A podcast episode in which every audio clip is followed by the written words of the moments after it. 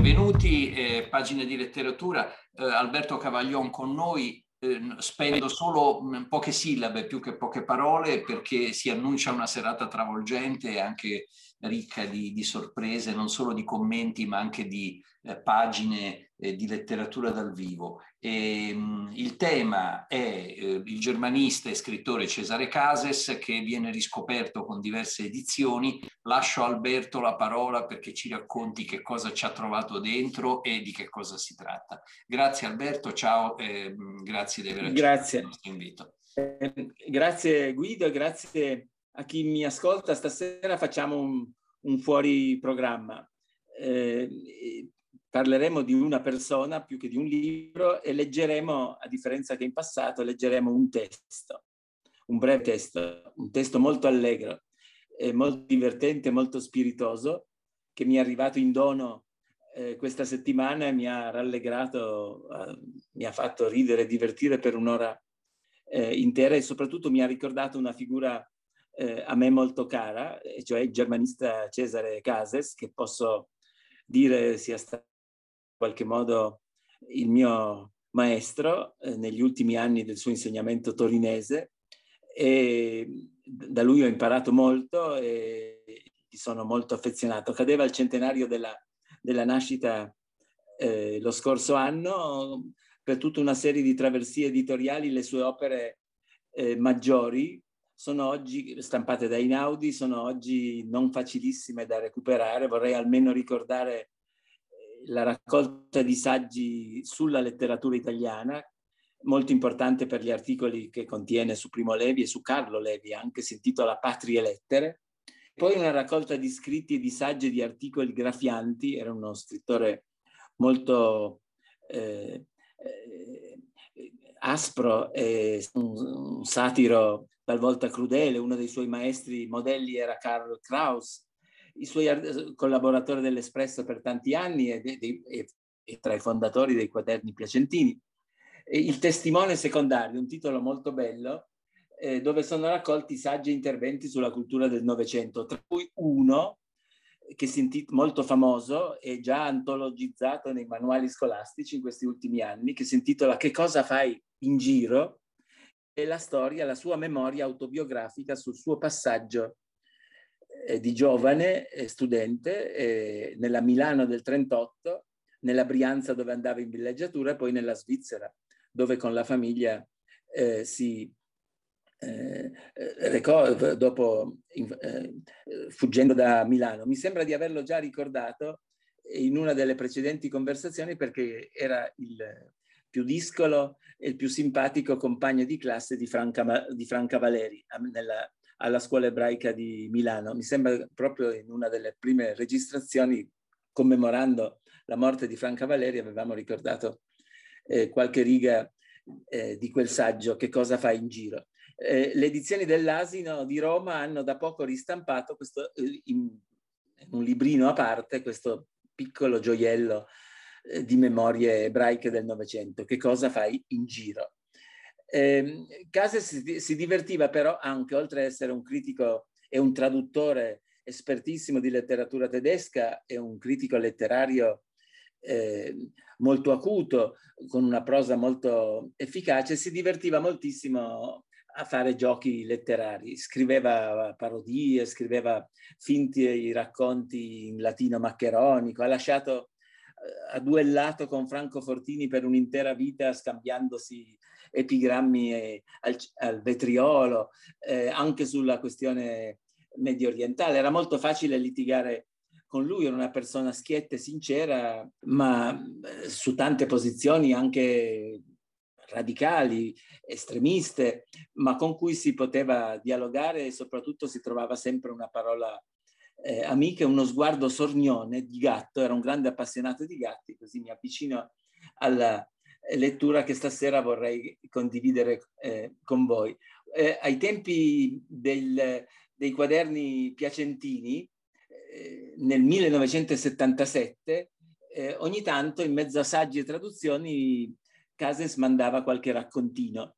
Di solito erano o un apologo o un'operetta, diciamo così, morale, qualcosa di molto graffiante che prendeva spunto dalla vita politica di quegli anni turbinosi, degli anni, degli anni 70. Sarà il caso qui di, di ricordare che sui quaderni piacentini fu pubblicato in quegli anni una stroncatura dei racconti di fantascienza di Primo Levi con un'accusa ideologica molto forte e eh, si levò soltanto per difenderlo sui quaderni piacentini eh, proprio Cases con un articolo che si intitolava buffamente, ma non tanto buffamente, La difesa di un cretino, perché eh, la rivista attaccò duramente eh, la forma mentis borghese, insomma, eh, come era in uso in quegli anni di, di Levi, e lui che pure militava nel, nei gruppi dell'estrema sinistra, Cases difese, in, è, uno dei suoi articoli su Levi molto, molto belli. Comunque, veniamo a noi. Eh, nel 1977 eh, Cases pubblica sui quaderni Pacentini questo racconto che si intitola Un gatto in cattedra. Eh, va detto prima di leggerlo eh, che è un racconto di semifantascienza perché come vedrete la prima riga dice correva l'anno di grazia 2020, cioè potremmo essere, è immaginato come se lo leggessimo qua stasera eh, tutti insieme perché potrebbe accadere nella sua immaginazione del 77 nel 2020 per come si stavano mettendo negli anni 70 le cose nel mondo universitario era molto probabile che succedesse nell'Accademia italiana qualche cosa eh, di simile a quello che ascolterete tra poco. Cases arrivò all'università molto tardi eh, e questo era una delle ragioni perché lo rendeva molto simpatico. Non aveva nessun tic, nessuna spocchia del mondo accademico perché veniva dall'insegnamento liceale. Eh, era anzi spietato verso i suoi colleghi e verso le, eh, ubbie, verso le eh, paranoie, diciamo pure, di molti suoi colleghi che, come è notissimo a chi lavora nel mondo dell'università, eh, si incontrano e si vedono e hanno un solo argomento di conversazione che sono le cattedre, le cattedre, la spartizione delle cattedre, dei concorsi, delle commissioni d'esame. E, e, lui si diverte soprattutto su questo, ma è anche un quadro molto, quello che leggeremo è anche un quadro molto triste se volete, pur nella comicità del racconto, di quello che stava diventando l'università negli anni 70, eh, negli ultimi anni 70, tra mode strutturaliste, tra prime irruzioni degli, eh, di tecnicismi, di, di, di, linguaggio burocratese, in un contesto surreale, eh, eh Cases eh, si inventa questo, questo apologo. Che ora legger- lentamente non ci vorrebbe la voce e la competenza di un, grande, di un grande attore, ma ci proverò e soprattutto mi farà piacere in qualche modo eh, fare io da voce, portavoce eh, di, un grande, di un grande maestro e poi dirò ancora qualche cosa alla fine a commento del racconto. Dunque, eh, leggiamo. Correva l'anno di grazia 2020 Molti ministri si erano succeduti alla pubblica istruzione.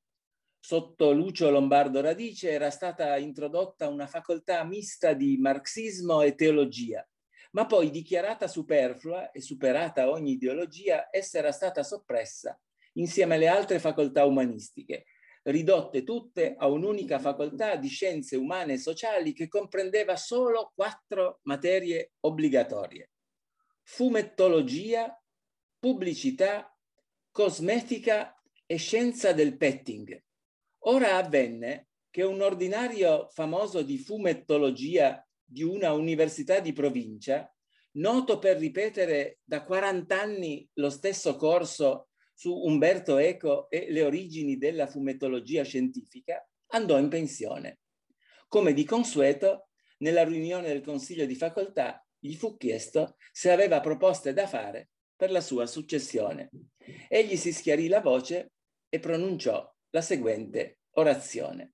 Voi sapete, stimatissimi colleghi, come in 40 anni di onorato insegnamento nella nostra facoltà, io abbia rappresentato l'unico baluardo dell'autentica fumettologia scientifica fondata sui principi della semiotica contro il pernicioso empirismo oggi dilagante anche negli ambienti accademici.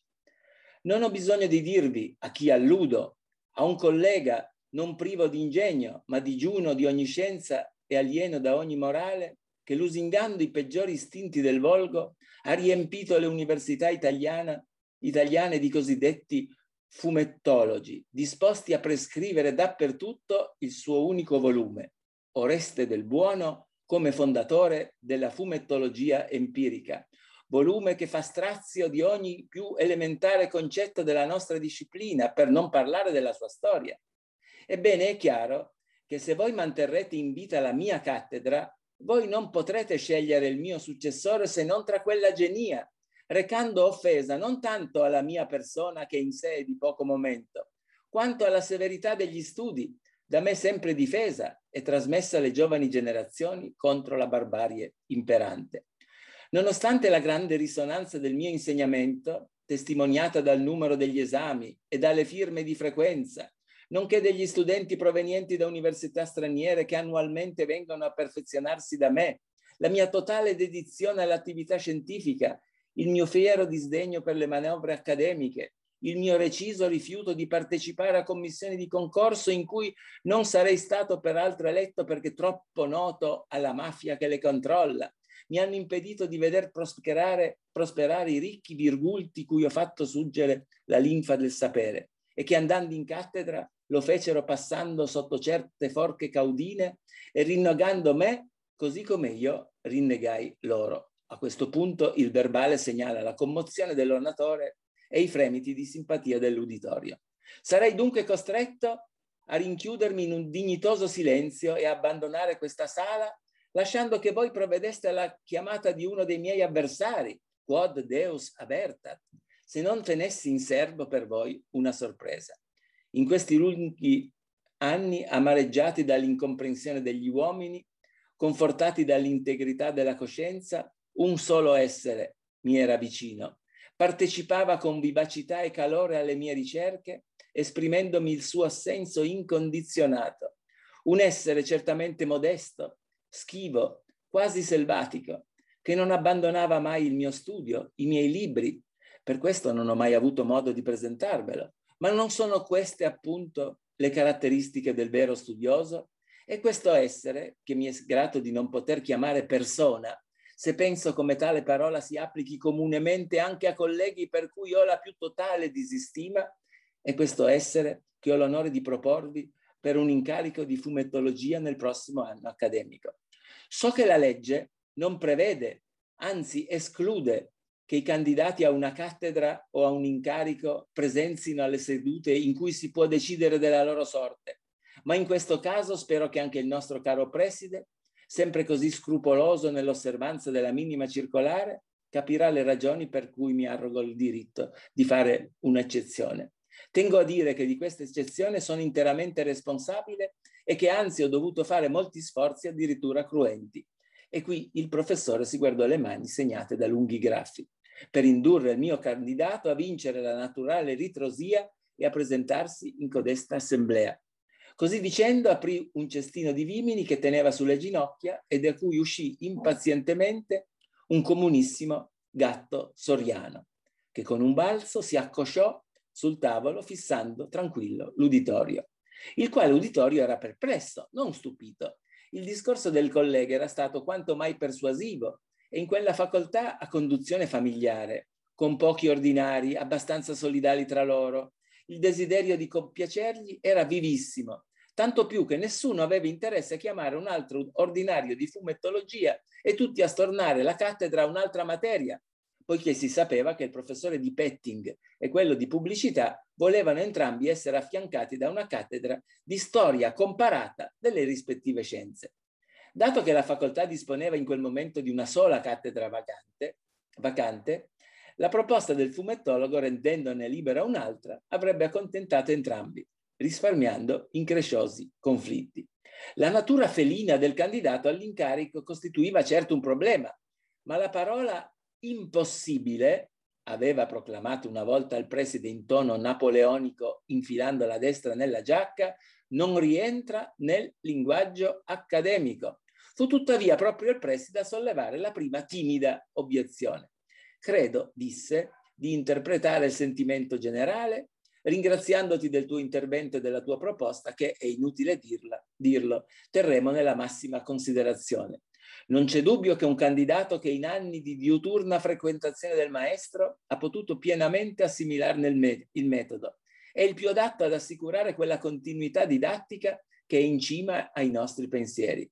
Ma se noi apriamo il bando per l'incarico, c'è il rischio che si presentino altri candidati, presumibilmente della scuola a te avversa, e ci troveremmo in imbarazzo sul punto pubblicazioni.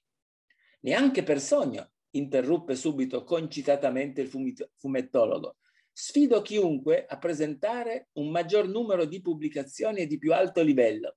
Il nome del mio candidato, a proposito, si chiama Abacuc, figura accanto al mio in importantissimi studi, fra cui vi ricorderò soltanto quello sull'evoluzione di alcuni grafemi del gatto Malacchia in 50 annate di Topolino, uscito negli annali di fumettologia scientifica da me diretti ininterrottamente fino al 2015.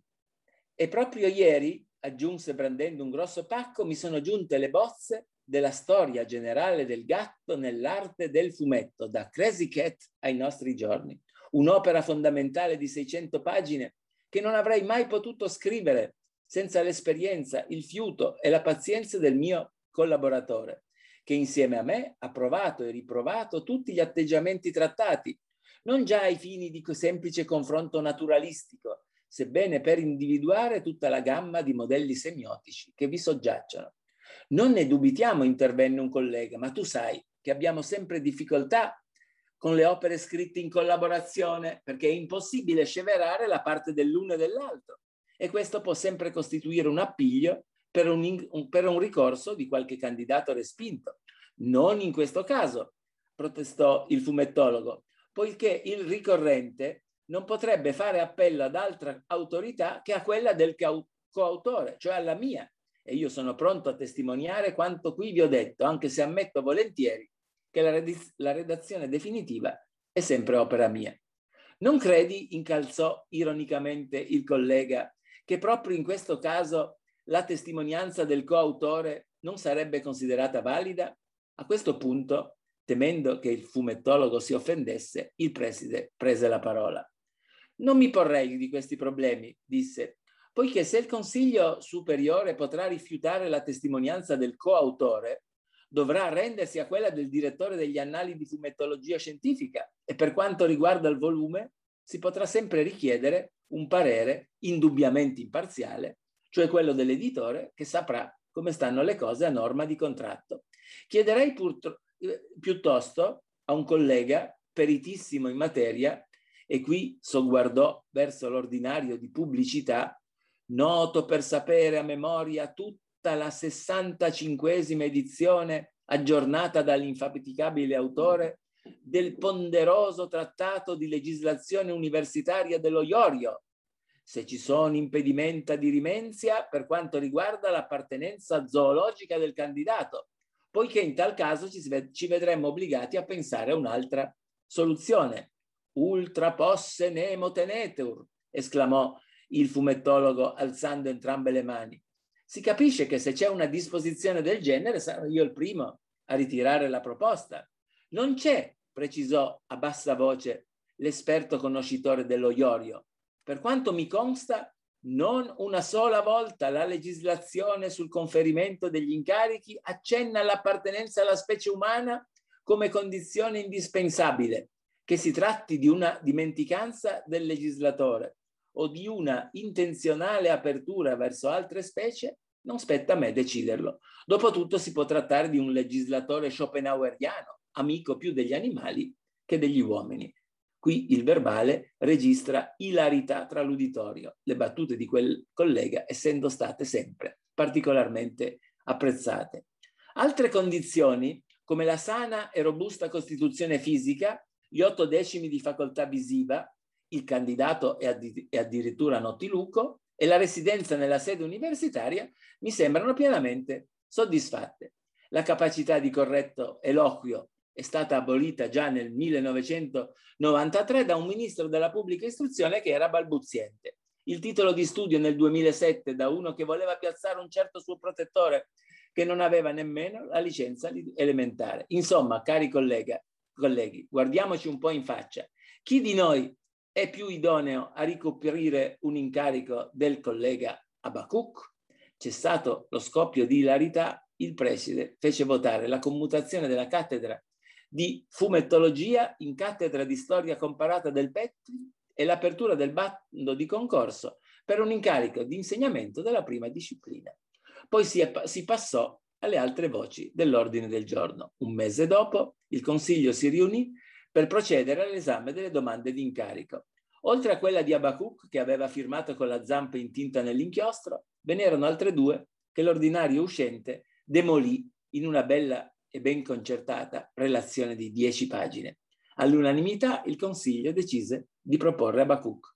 La pratica fu trasmessa al Ministero che non fece obiezioni ma pose soltanto una, un quesito alla Corte dei Conti sulla modalità del pagamento, una difficoltà che era sfuggita all'onnisciente professore di pubblicità.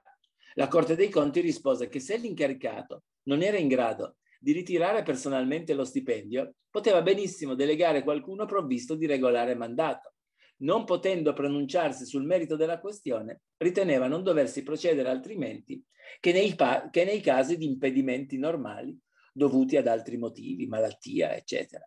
I due candidati respinti provarono a fare ricorso al Consiglio Superiore della Pubblica Istruzione, senza mettere in dubbio la, liceal, la liceità del conferimento di un incarico a un felino, né contestando la qualità dei titoli del medesimo, ma sostenendo che là dove si presentavano candidati di diversa specie zoologica, gli esseri umani dovevano avere la precedenza per diritto di natura. Il Consiglio superiore, tra cui, membri, tra i cui membri il preside annoverava molti amici, respinse con facilità il ricorso, ricordando che da molti decenni era stato soppresso il requisito del possesso della cittadinanza italiana. Introdurre adesso un altro criterio discriminatorio di cui non c'era traccia nella, nella legislazione vigente significava non già difendere un preteso diritto naturale, bensì cadere in una grave forma di razzismo incompatibile con i principi della Costituzione repubblicana e della Carta delle Nazioni Unite e di cui non si capiva come fosse stata fatta propria da studiosi illuminati e consapevoli. All'inizio di novembre tutte le pratiche erano concluse. Il nome di Abacuc figurava nel programma ufficiale accanto all'indicazione del suo corso, Il gatto nell'arte dei fumetti, parte prima da Cresichetta a Mio Mao, con dimostrazioni. Si avvertono gli studenti che il testo del corso sarà pubblicato in forma di volume entro l'anno. La libreria La Gogliardica accetta fin da ora le, prenotaz le prenotazioni. I laureandi in fumettologia constatarono con piacere che, con il nuovo docente era tramontato l'annoso corso su Umberto Eco. Alla prima lezione il vecchio fumettologo, che essendo ormai fuori ruolo, aveva diritto, il diritto di assistere il suo successore per cinque anni, depositò il cestello sulla cattedra lo aprì e si ritirò in buon ordine dietro la porta, poiché la sua innata discrezione gli imponeva di non dare alla sua collaborazione l'aspetto che so di un controllo o di una supervisione.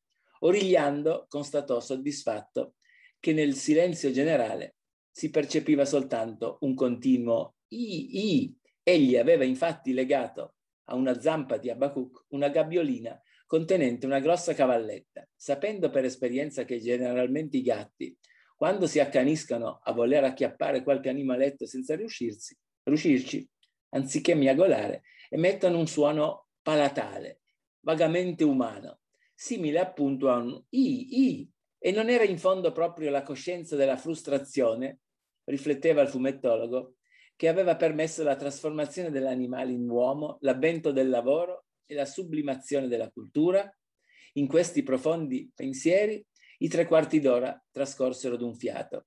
Il vecchio si riscosse solo quando il bidello diede il finis. Rientrò in aula mentre ne uscivano i primi studenti. Io non ho capito niente, sentì dire una ragazza a un'altra, e tu? Neanch'io, ma ho preso tutti gli appunti. A cosa serve? Tanto c'è scritto che uscirà la dispensa. Brava furba, lo sai che poi agli esami ti fregano chiedendoti quello che hanno detto solo a lezione. Richiudendo il cestello, il fumatologo ebbe un sorriso di trionfo. Erano esattamente gli stessi discorsi che gli studenti facevano dopo le sue lezioni. La continuità didattica era assicurata. Questo è l'apologo di Cases, la modesta proposta, e qui ci sono dei modelli di scrittura satirica eh, classica, un po' tedeschi, un po' anglosassoni, ruotava tra Krauss e Swift, e quelli erano i suoi eh, modelli, questo era il suo ritratto spietato. Avrete notato, è fortemente datato, è del 1977, anche se ambientato ai nostri giorni, ma avrete notato eh, che quasi eh, nella parte finale del racconto si eh, va vaticinando il, eh, il, discorso di oggi sul politically correct, insomma non si può eh, parlare male di un, di un gatto che va, in, che va, in, cattedra se non correndo il rischio di essere accusati di, di razzismo. Ma c'è soprattutto questo ritratto spietato del, del mondo eh, universitario, molto realistico, molto realistico anche l'ironia su, è, passa, è, la testimonianza di un mondo passato, questa orgia semiologica, fumettologica, eh, la soltanto chi ha fatto l'università in quegli anni, come chi vi parla eh, questa sera. mi è capitato di recente di riprendere in mano eh, gli annali, insomma, quei libretti che si comprava da studenti con i programmi e i temi, i programmi d'esame dei corsi di, degli anni appunto che vanno tra il 76, 77 e, e finale triste di quel decennio e il decennio del, terro, del terrorismo degli anni di piombo, giova ricordarlo. E, e, si vedono corsi per lo più, non c'era il petting, c'era già molta pubblicità, c'era soprattutto eh, appunto la fumettologia, la semiologia, le fiabe, insomma ricordi di tempi lontani, con l'occhio naturalmente sorridente di un, di un, fine, di un fine, letterato. Eh, chiudo non, non eh, sorvolando sull'aspetto più, più controverso eh, di Cases, cioè il suo lacerante, lacerato rapporto con la sua origine ebraica, il racconto che cosa fai eh, in giro che ricordavo all'inizio si apre con un aneddoto domestico familiare. Livia, la figlia di Cesare Cases, oggi una brava professore, docente di letteratura ungherese, porta sul tavolo una sera un, un eh, frutto israeliano, non mi ricordo ora se è un pompelmo, un angurio, un frutto di stagione israeliano, vede prodotto a Jaffa e Cases eh, eh, si rifiuta di mangiarlo. E la figlia, eh, sbigottita, dice, ma insomma, eh, papà, il tuo antisemitismo è così forte, il tuo odio per gli ebrei è così forte da spingerti nemmeno ad assaggiare una prelibatezza, un frutto della, della stagione. E lui parte da questo rapporto con la figlia per descrivere la sua storia, la sua storia eh, di, di, studente cacciato dalle leggi, dalle leggi razziali a Milano e, e, soprattutto estromesso dai circoli della buona borghesia milanese. Il, la sua spietatezza è contro la borghesia ebraica milanese, certamente, ma più genericamente è un ritratto spietato del, del fascismo, di quella classe eh, milanese degli anni 30, ebraico e non ebraico. Eh, la, la, le, le, sue letture, la sua conoscenza, il, la sua amicizia e soprattutto la, la fortuita frequentazione a, a, Zurigo lo portano a essere vicinissimo a Luca, cioè quindi a, conoscere la letteratura tedesca da, da vicino, ad abbracciare il marxismo sempre da posizioni certamente molto rigide, ma sempre di frontiera, sempre molto critiche, eh, soprattutto negli ultimi anni. Io non l'ho conosciuto negli anni in cui il suo marxismo-leninismo era, era molto forte, l'ho conosciuto negli anni ultimi in cui, come spesso accade, nella vecchiaia ha riscoperto e ha, ha incominciato a ripensare anche a tanta letteratura mitteleuropea, ha riscoperto e ha fatto tradurre da Inaudi tantissimi autori e pensatori eh, ebrei e sul giornale che contribuì a fondare proprio in quegli anni a Torino l'indice dei libri dei me- del mese, di cui fu per un decennio, credo almeno, se non di più, eh, un mai abbastanza rimpianto eh, direttore che ti leggeva i pezzi, che te li correggeva, che sapeva scrivere, ti dava i modelli di scrittura di cosa vuol dire scrivere una recensione, a scorrere i titoli dei libri recensiti in quel decennio da lui direttore di quella rivista, si rimane colpiti dalla quantità di libri di storia e letteratura ebraica che ha recensito con grande lucidità. Penso ai suoi scritti su Pierre Vidal Naquet, penso alle, alle, alle, belle pagine su Anna Hard, al, al bel, sempre vivo interesse per la letteratura eh, italiana, per la letteratura triestina anche fu tra i pochi a recensire il Giorgio Voghera di cui abbiamo parlato alcune puntate fa, e, e, e poi la difesa molto coraggiosa, anticonformistica nell'ultimo periodo dell'amico di una vita, e cioè Primo Levi. Fu, fu, eh, fu il primo, si ricorda di solito la, la, la recensione di Calvino a Se questo è un uomo, ma eh, la piccola patria milanese, cioè il bollettino della comunità ebraica di Milano, raccolse, accolse nel 1947 una colonnina firmata Cesare Cases, che è la prima prova scritta, testimonianza scritta di un'amicizia che è durata eh, tutta una vita, anche solcata da, da giudizi, da amicizie e da, da una franchezza eh, documentata da, dalla quantità enorme di scritti che sono che sono tutti raccolti in quel volume Il testimone eh, secondario che ricordavo all'inizio. E in una bellissima introduzione eh, alle, alla prima edizione delle opere di Levi, quella nel, nella biblioteca dell'Orsa, il terzo volume, che ha due, due bellissime prefazioni, una di Mengaldo, una di, di, di Cesare Segre e poi una molto, molto bella, molto affettuosa, molto vicina, molto paterna eh, dello stesso dello stesso caso. Spiace un po' eh, che oggi eh, la memoria di lui sia relegata a, a, pochi affezionati, a una combriccola di, di, amici e di lettori, di allievi, che con, con, purtroppo con il contagocce, come dicevo all'inizio, ci fanno riassaporare la sua prosa con questi piccoli librini. Questo, questi due racconti sui gatti sono eh, non facilissimi da ritrovare, li ha pubblicati praticamente in un'edizione, si può dire quasi fuori commercio, un piccolissimo editore eh, bolognese, così come eh, il saggio Che cosa, che cosa fai eh, in giro. Questo è quanto, un omaggio affettuoso di un allievo affezionato a tanti anni di distanza per un maestro non facilmente dimenticabile. Alberto, grazie per questa eh, conversazione straordinaria, molto affascinante. Ho un, solo una piccolissima domanda. Se non ho capito male, per il lettore di oggi, per il lettore giovane, non è facile rimettere assieme quello che Cases ha scritto, è giusto? C'è un problema di reperibilità. Che cosa bisogna fare? Andare nelle biblioteche o esistono? Dunque, i due, i due, saggi principali eh, e anche quelli di letteratura tedesca sono nel catalogo Einaudi, ma sono fuori catalogo eh, da molto tempo. Eh, c'è evidentemente un nodo burocratico legato ai diritti.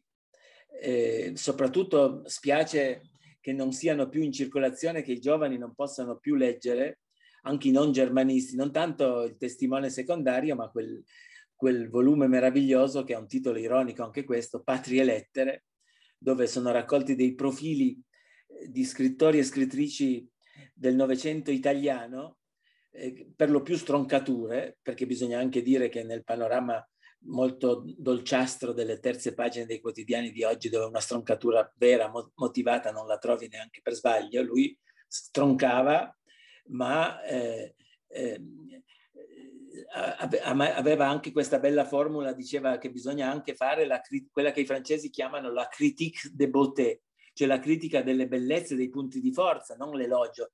Bisogna saper argomentare la lettura di un libro. E quindi Patria e Lettere è un vero peccato, c'è un saggio, una serie di saggi bellissimi, è stato amico e interprete nell'ultima fase, di, forse l'interprete più acuto di Elsa di Elsa Morante, anche di Carlo Levi, ma i saggi su Elsa Morante sono bellissimi. E nel libro ci sono anche delle testimonianze, degli incontri frequenti, perché nella parte, diciamo, nel, nella fase più, più matura e più solida della, della sua biografia, Cases è stato anche un apprezzato consulente editoriale di Einaudi e, e, e i suoi giudizi di lettura, i suoi, le sue presentazioni, le, le, i, come accompagnava l'uscita dei, degli autori principali, anche su Calvino ha scritto delle cose eh, molto, molto importanti e molto, dei saggi che hanno fatto scuola, che vengono, sono citatissimi. Non, sempre su quel crinale che sta dentro il mondo universitario, ma anche con un piede fuori, perché è forse uno degli ultimi esponenti di una critica militante, come oggi purtroppo eh, non c'è più. Eh, il, I libri questi sono, si trovano in biblioteca, ma sono fuori catalogo. Questi repêchage vengono fatti, si vede aggirando eh, i, cavilli burocratici legati alla questione dei diritti da amici fidatissimi. Questo è curato, questo da cui ho tratto il racconto che vi ho letto stasera è Grazioli, che ha scritto un breve ma molto intenso e affettuoso eh, ritratto in prefazione e gli altri sono, sono tutti libretti curati amorevolmente da quello che è stato il suo eh, agente speciale dentro la casa editrici e, e Inaudi, e cioè un'indimenticabile figura di redattore torinese che si chiamava e si chiama Luca Baranelli, che è la persona che ha curato niente meno che la bibliografia degli scritti su Calvino, un intellettuale d'altri tempi, un lavoratore straordinario che è stato anche il curatore materiale del, di queste raccolte eh, di scritti. Molte cose di letteratura tedesca sono state eh, curate di recente. L'Università di Siena, il centro Fortini, per via dell'amicizia e della lunga consuetudine con Fortini, lo, eh, ha raccolto molte cose sue e sono uscite, sono molto belle. La Normale di Pisa ha pubblicato un volumone molto grande. Lui era anche un grandissimo scrittore di lettere, come spesso accadeva, anche, anch'io ho un piccolo carteggio eh, con lui, tutte datiloscritte fitte fitte. C'è un volume di 600 pagine di lettere tra lui e Sebastiano Timpanaro, un grande intellettuale a lui amico, eh, dove si parla di tutto e spesso sono anche eh, inframmezzate di altri apologhi. Ce n'è uno bellissimo su cosa, sulla perfidia dei dentisti, sul, insomma, eh, oppure, oppure, riscritture in latino maccheronico, fingere di, di raccontare episodi de, dell'attualità scritti in un perfetto latino maccheronico. Sapeva il tedesco benissimo, eh, criticava, era severissimo, fu severo con Levi quando Levi si cimentò a tradurre Kafka gli, gli disse apertamente quello proprio potevi risparmiartelo perché non è il tuo mestiere. Era, era molto bello perché con lui non c'era il problema dell'ipocrisia, della doppiezza, diceva quello che pensava e questo è, è, è emerge oggi molto rara e molto rimpianta. Assolutamente, assolutamente. Va bene, in definitiva, come tutte le cose difficili da trovare, da rimettere assieme, sono anche le più affascinanti da certo. trovare. Certo. Quindi, in attesa di nuove edizioni, rimbocchiamoci le maniche. Grazie, Bene, grazie Alberto, grazie a te grazie. di essere stato con noi in questa bellissima conversazione. Sono Guido Vitale, il direttore della redazione giornalistica dell'Unione delle Comunità Ebraiche Italiane del giornale dell'Ebraismo Italiano, Pagine Ebraiche. A presto.